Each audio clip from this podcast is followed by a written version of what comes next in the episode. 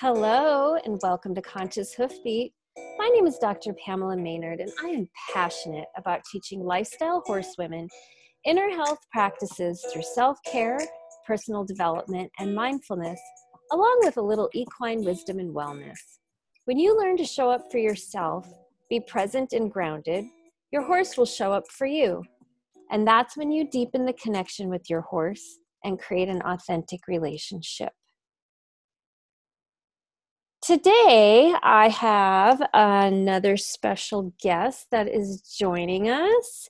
I have um, somebody that I have known as a lifestyle horsewoman for over, I've known her for over 20 years, and she's been a lifestyle horsewoman for longer than that. She is a biomechanic horse and rider trainer outside of Columbus, Ohio. So today I want to welcome Monet Ward. Thank you for joining us. Well, thank you for having me. Mm, my pleasure. Um, so Monet, I guess we'll just jump right in and I want to know what exactly is biomechanics because when I hear that word, I I mean I've been doing horses my whole life and I don't know that I can totally explain it and I think there's a lot of people out there that don't totally understand biomechanics. So can you explain that to us a little bit, please? Yeah, biomechanics of horse and rider deals with how a horse moves, how a person moves, and then putting the two pieces together. We have to realize a horse has a strong brace side and a weak side, just like we do. Um, horses were never meant to be rode. It's something that we chose. So, since we chose this, we have to be able to strengthen them in a way that they can carry us. With doing that, we have to find where our bracing and our weaknesses and the horse's bracing and their weaknesses, and together get strong so we can basically influence the horse as opposed to the horse influencing us. So, would it be fair to say that there are some people that just do biomechanics of the horse and some people that just do biomechanics of the rider, and that you're one of the few or rare that actually bring that together with horse and rider? Yes, but the people who do biomechanics of horse strictly only talk about riding the horse's legs. In order to get a horse to be able to carry its rider, we have to ride what I call is the bridge. And the bridge is connected between the shoulders and the hips. So we have to ride the, the back with, connected with the shoulders and hips and not the legs. When you ride the legs, you can never develop a horse's back. And that's where the rider biomechanics comes in. Is that correct? Um, yes, our bodies need to be able to influence the horse's body. So, yes. It sounds um, kind of complicated. Like you say it with grace and ease, and it just flows because you've been doing it for so long. But it's something that it, it takes a while to to develop and learn. I would imagine, especially because I've seen you know a lot of riders have what I call like muscle memory right and it's not always good muscle memory and it t- does it take a while to redevelop that in a rider most definitely because we're taught to ride one way and the way that we're taught to ride realistically the horse is influencing us. But we need to be influencing the horse. We need to be helping the horse get stronger and more balanced not through its legs but through its body. Um, so yes. So, how exactly did you first uh, get involved with biomechanics, and how were you first introduced to it? I had gone to a CDI show and I'd watched um, George Williams ride a horse. And when I watched this horse, this, it was it was just amazing. It was breathtaking. It was like this horse was a Ferrari. It was like if there was any subtle wrong movement, the horse would just basically lose it. Um, the thing that's really cool is we are supposed to ride these horses basically to the edge of something just to be able to have so much energy and and control all at the same time um, after watching george ride this horse it was just amazing but really what changed my uh, way of looking at things is he had one of his working students, which, which was a Grand Prix rider, ride the same horse. And she's a very good rider. Um, but when she rode this horse, the best way for me to to give you an idea, it was like a Volkswagen. It was just kind of there was no fire, there was no um, excitement, there was no nothing, and so that made me think, okay, how can two people ride the same horse and get two different things out of that horse? And that's what kind of led me to start thinking and wondering wow, that's what I want to do. I want to bring the best out of every horse that I ride. That's awesome. That's awesome that you had the awareness and you were in a place to even notice that. I feel like so many people get stuck in their box, you know, and this is how you do it. And they've done it that way for so many years that they're not even capable of seeing that there's other ways of doing it. So I think that's beautiful that you were able to to recognize that and you know was there like i, I always find um you know when people do change the way they do stuff it's because the status quo hasn't been working and they're having a problem whether that be a behavioral problem with a horse a lameness problem you know whatever that be. But it doesn't they don't seem to change their ways until there's like this extreme problem that they can't find anything else that fixes it. So was there a specific horse that was you know a bit of a challenge that led you to be open to this work and try something different? Well yes i have a horse. His name is isaiah. Um, he's been with me. He was born with me um, and i've raised him up. And he was a horse to where when i rode him things just didn't feel right. And i kept thinking there's something not right. There's something not right. So i'd have the vets out to watch me ride, and they're like, "No, everything looks great."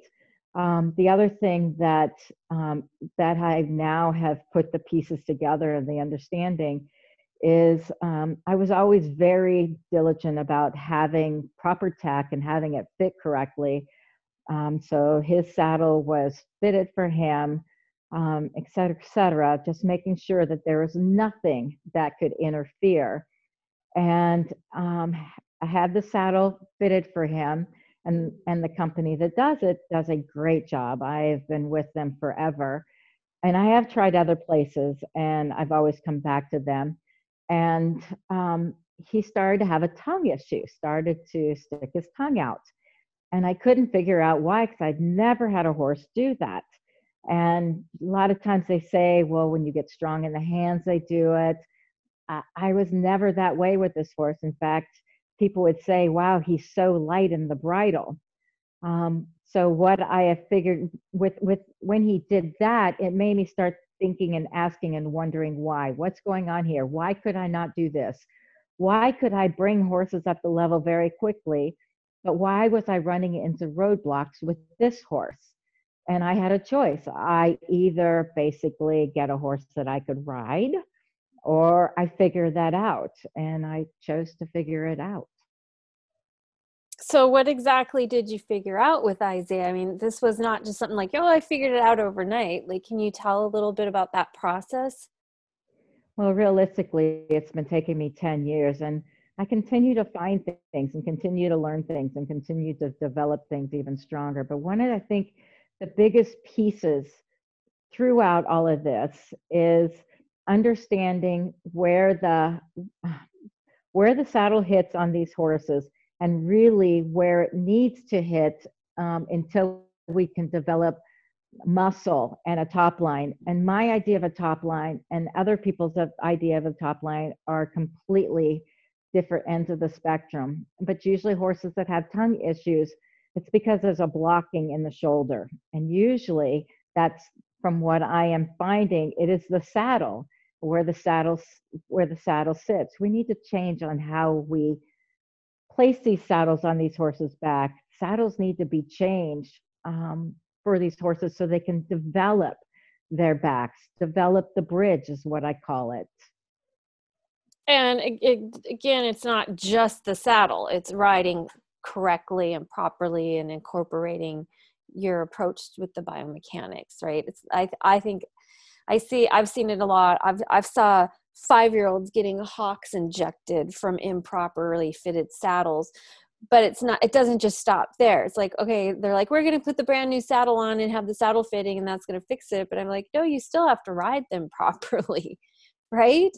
Exactly it really takes a village. Um, horses do need chiropractors. They do need um, massaging. They do need there's all kinds of things the horses need. If you think about an olympic athlete they don't just go and do um, whatever it is that they're doing. There's preparations. There's things that they have to learn to build to strengthen to balance. Um, we as people we have to really look at us um, biomechanically how we are. And if we can't fix that we can't expect to get on a horse which is basically has basically the same issues. They are one-sided. We can't expect to get on that horse and have everything go poof it's just going to be correct. We have to first look at us because realistically we are the lead dancer. We are asking our horses to move a certain way and if our body is not balanced how can we get our horses balanced?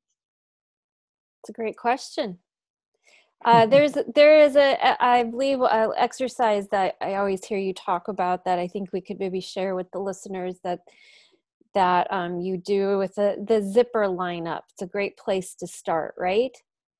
Yes, we tend to ride the middle of the saddle because that is all we know. But you put a saddle on a crooked horse, it's still crooked. We have to find the middle of the horse. And the easiest way of doing that is if we line up our zipper with the horse's withers, we will be then sitting in the middle of the horse. Then the next thing you have to understand and do is your pelvis straight or your hips straight. Um, understanding that so you're balanced on both sides. Our right hip tends to be our weaker hip. Even when we walk, our right side gets left behind, just like a horse. A horse's right hip basically is their weakest spot. So we have to be able to understand where our right hip is and where our left side is, and just basically get in the middle of the horse, not just with the zipper, but with our seat. Our pubic bone and our seat bones should be, they are indicators of whether we are sitting in the, in the saddle balanced or are we sitting in our pockets or are we sitting on our pubic bone. Those bones are strictly to tell us that our pelvis is straight. We should never ride with the seat bones into the horse's back. And trust me, we so don't want to ride with our pubic bone down because that can kind of hurt. Just a little, huh?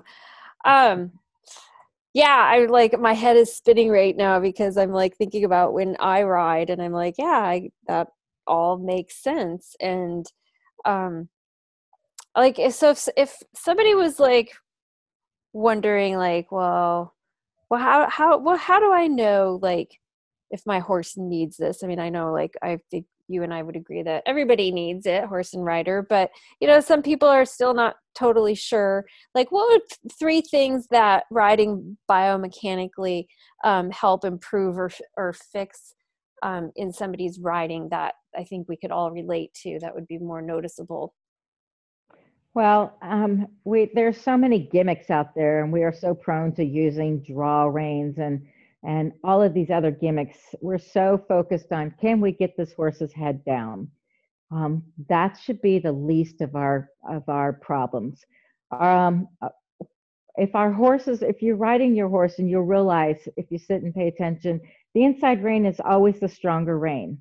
Um, the outside rein is basically the looser rein that means that horse is running on that inside shoulder.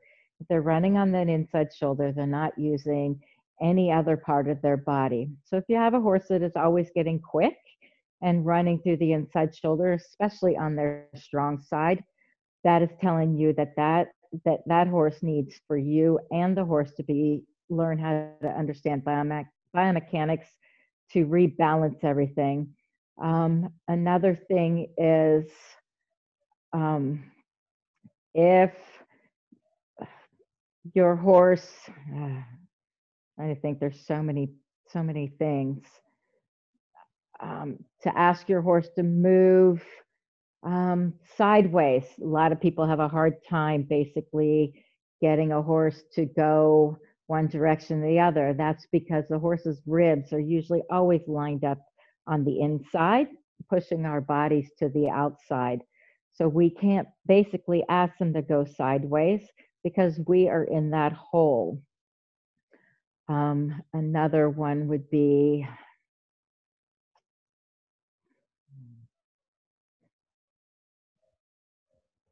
trying to think. I know I put you on the spot here. My brain went blank. it's well, I mean, it, it uh, picking picking up the wrong diagonal. Mm-hmm. Um, one direction we will pick up the wrong diagonal. That is because a horse's stronger side and they are not balanced. Picking up the wrong lead. That's another indication that the horse is um, usually it's the the weaker side that wants to pick up the lead and the stronger side doesn't wants to be there to balance um, all of those things are pieces that show you that um, your horse is not balanced and needs biomechanics both both of you and your horse. It is you that's affecting that horse so that horse can never get where it needs to be. Um this and this is really like it's so hard to really like explain all of this in like a you know a 20 minute podcast or whatever. I think it's something you really need to experience right? Like have the lessons go to a clinic and really actually experience it and go out and sit on your horse and have that ground person be like can you feel this? Can you feel that? Because if we don't have awareness around it right then how yeah. then we we wouldn't know anyways. And i think like you know i know from you know back in the day when i was first learning to ride that there wasn't talk about that. It was um you know left rein right rein left leg right leg you know.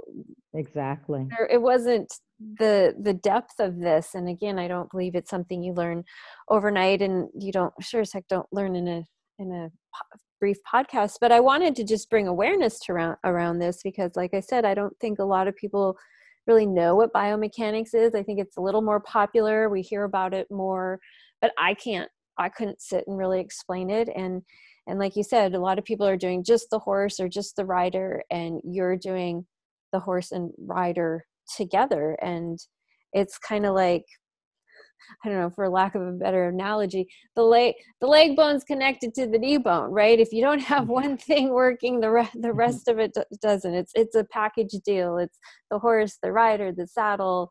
You know, I, I think all, even nutritionally, right? You have oh, most definitely, yeah. You know, the list goes on. I think we could talk about that that part probably in a whole nother podcast in itself. Um, well, and emo- the one the one ahead. thing though too is um, uh, there's so many trainers and, and and I went through this and and I rode with some great trainers that I, you can be riding and the trainer will be like yes yes but you don't feel anything different the things with biomechanics of horse and rider that I teach I I can tell you things and and I don't have to say uh, the horse tells you that it's correct because you feel all the things. You feel everything different. You feel the horse get balanced. You feel the horse become easier to ride. There are so many times when you just, and I think that's why it's so hard to ride without a trainer because you're expecting the eyes on the ground to basically tell you, yeah, that's right, as opposed to the horse changing underneath you and saying, yes, that's right. So when my clients come, I tell them, first of all, they don't know me. Don't they don't need to believe in me. The horse is going to tell you. I've never had a, a rider come to where they could not feel exactly what i am saying and the horse gets so much easier to ride. And i use the word easier to ride very loosely. What i do is very difficult. It takes a lot of change in how you think and how you ride everything has to change. You don't move up the levels as fast as you do when you do gimmicks and and and things like that. And but the way i ride and the way i teach your horses basically will last longer. There'll be less lameness issues. Whenever we have a lameness issue we are so used to saying oh well this or that. Basically whatever that injury is or that has happened it was it was about to happen at any time basically whatever that horse did to to basically have that happen that was just like the last block that was what pushed the horse over to where it can no longer sustain what it is that we were asking. So when you have a more balanced rider and you have a more balanced horse, you have far less injuries. I remember somebody saying um, to me and saying, yeah, well, injuries, they're just inevitable. They just happened. And that really has never stuck well with me. I don't believe that. I don't agree with that. I believe that we create that. Um, now, yes, we could have horses that their bodies are not um, built uphill, but that still does not mean that these horses cannot do whatever it is that we're asking them to do. Um, it may take longer, it may be harder, but they can. A balanced horse and a balanced rider can do whatever it is that you want them to do. Yeah, I I uh, wholeheartedly agree with that. I I um I mean, I've been in the horse industry and lots of different facets over the years and have friends and, you know, lots of different facets of the industry and I had a friend that manages a um a dressage barn and she was sharing, you know, just like oh all the issues they'd had this year with all these horses and i'm like god that seems like a lot. Well oh no that's that's just normal when you have these you know these high end performance horses that we ride this hard and i'm like i just can't i can't believe that in my heart of hearts i cannot believe that. If your horse is nutritionally balanced physically balanced emotionally balanced the saddle's fitting properly why are why are why are we not able to keep these horses healthy and sound and ride them into their 20s i don't understand that right? 20 i i have my school horses 29 years old and i love it when people come out and i put them on him and um and and i mean he goes like he's four. And i ask them how old do you think this horse is? And they always say well he's in his teens. I, he's 29 years old. He taught a lesson today without any problems. He's probably in better shape than most horses. So if you do these things, and it is a lot of work, it is a lot of thinking, and it does take more time, but the more all the training that you put in on a horse, isn't it worth having that horse last for so many more years as opposed to going and getting a horse and having to go through all that again or paying for a horse that's already trained and only has a few years left because you're still not doing things properly. Yeah. Yeah, I agree. I I mean, I I just want to almost it just ended at that. Is like, don't you want that? Like, don't you exactly. want that? Like, I I don't understand yes. why you wouldn't. And I think people who don't care about that, they're the people who are riding from the ego, not for the horse, and are only um, ribbon hungry. That's my opinion. Well, we're wanting to strengthen our horses. We're doing all of these things to strengthen our horses, but we do nothing to strengthen ourselves. But we have to first understand where our weak spots points are. I used to be a bodybuilder, and the stuff that I have learned about my body now, I never knew when I was a bodybuilder. Never knew. So we need to become more aware of our bodies, not just for riding, but for as we age it's it's all of these things are so important just like for the horse yeah and again for us physically mentally spiritually emotional balance before we show up for that horse if you can't show up yeah. in that space for that horse how do you expect them you know a flight animal right a prey animal how do you expect yeah. them to let them get you know let you get on their back and do what you do when you don't when you don't do your work and sh- learn how to show up for your horse, right? Exactly. Exactly. Hmm. I feel a little fire going on right now. We're we're kind of riled up. That's how passionate we are about this, right? yes. Yeah, I'm like part of me is like, oh, watch your mouth, Pamela. might piss somebody off. But I'm like, you know what? I think that's the whole thing now. I'm like, I'm at that age. I'm like, I don't care if I piss somebody off. I just want it's for the horse, right? Somebody's got to yes. be an advocate for this horse, and you know, it's got to start somewhere. Um, exactly. Um, good stuff, Miss Monet. Thank you so much. Um, would you come back and and join me for another podcast sometime soon. We'll talk about, you know, riding after 40 now and how things have shifted and changed for us over the years. Yes, most definitely. I'd love to. Thank you. This was a lot of fun. Cool. Uh, do you want to add anything? to sum everything up about your approach to biomechanics?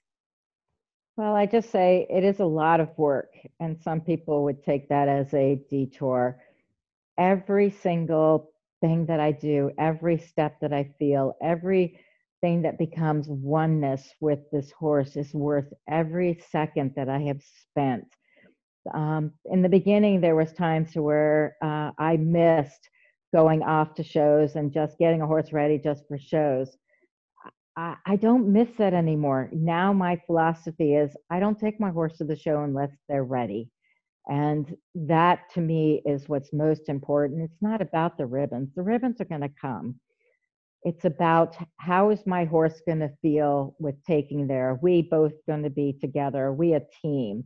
Are they going to be happy? Horse shows are stressful, not just for people, but for horses.